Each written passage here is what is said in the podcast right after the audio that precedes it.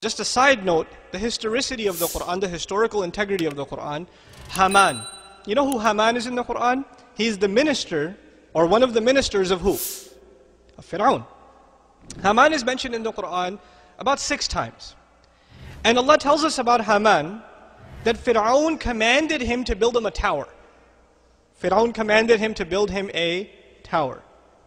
Now, is there a mention of a Haman in the Bible? Sure. Is there a mention of Haman building a tower? Sure. But the Haman in the Bible didn't work for Fir'aun. He worked for another king named Xerxes in the biblical book of Esther. So the biblical uh, Catholic scholars in the 1600s who were first getting into Orientalist studies, Islamic studies, they looked this thing up in the Quran and said, aha, we found a mistake in the Quran. Look, they're talking about Haman working under Pharaoh, while the book of Esther tells us that Haman worked under the king named Xerxes a thousand years after the Pharaoh in Babylon, not even in Egypt, and he built them a tower. You ever heard of the story, the Tower of Babylon?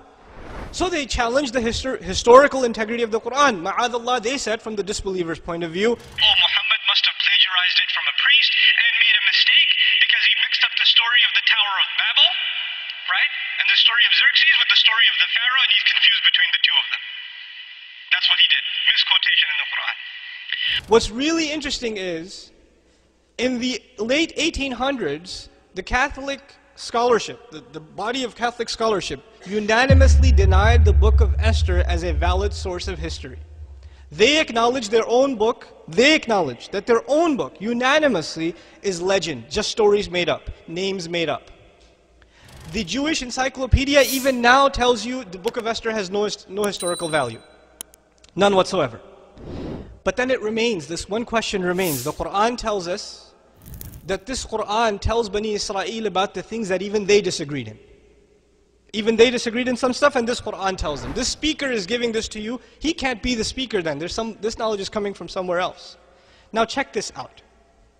You know Maurice Bucaille is famous uh, Muslim who wrote Bible, Quran, and science? Before he got into that subject, he was a historian. He wanted to study Islamic history.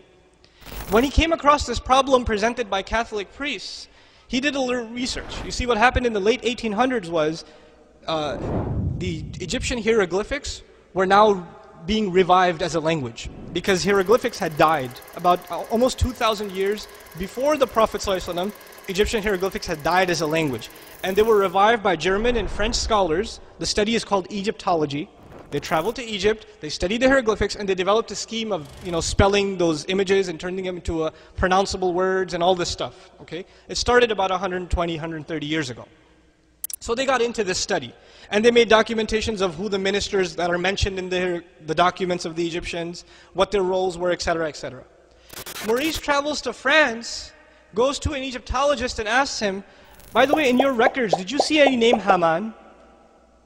And he says, well, I wouldn't know you have to go to Germany, but where did you get the name Haman? He said, well, there's a messenger, a man who claims to be a messenger, in the 7th century, who says that there was a minister of Pharaoh whose name was what? Haman. And he built, told him to build a tower. He said, that's impossible. Nobody could have had access to any names from that time because the language has already died at the Prophet's time for how long already? 2,000 years. So he travels to Germany to look up the names of different architects and constructors and ministers under the name, uh, under the Pharaoh, specifically under the Pharaoh at the time of historical era of Musa salam, of Moses. What does he find? Haman, minister of the stone quarries, construction. This name is discovered in the 1900s. The the, they actually have a statue in Austria, I believe. Haman written on it underneath. They revived it from Egypt. His name is Haman in Austria. The statue is sitting there. Now we don't know for sure if that's the Haman of, of, of, you know, of the Quran, but still the name exists. The fact that he's in charge of construction exists. And this is something they didn't have, but which speaker had? The Messenger of Allah. But actually the speaker is who then? Allah subhanahu wa ta'ala. Experience the beauty of Islam and bring happiness into your life with our app One Islam TV. You will have access to a wide variety of interesting documentaries, inspiring lectures, and so much more.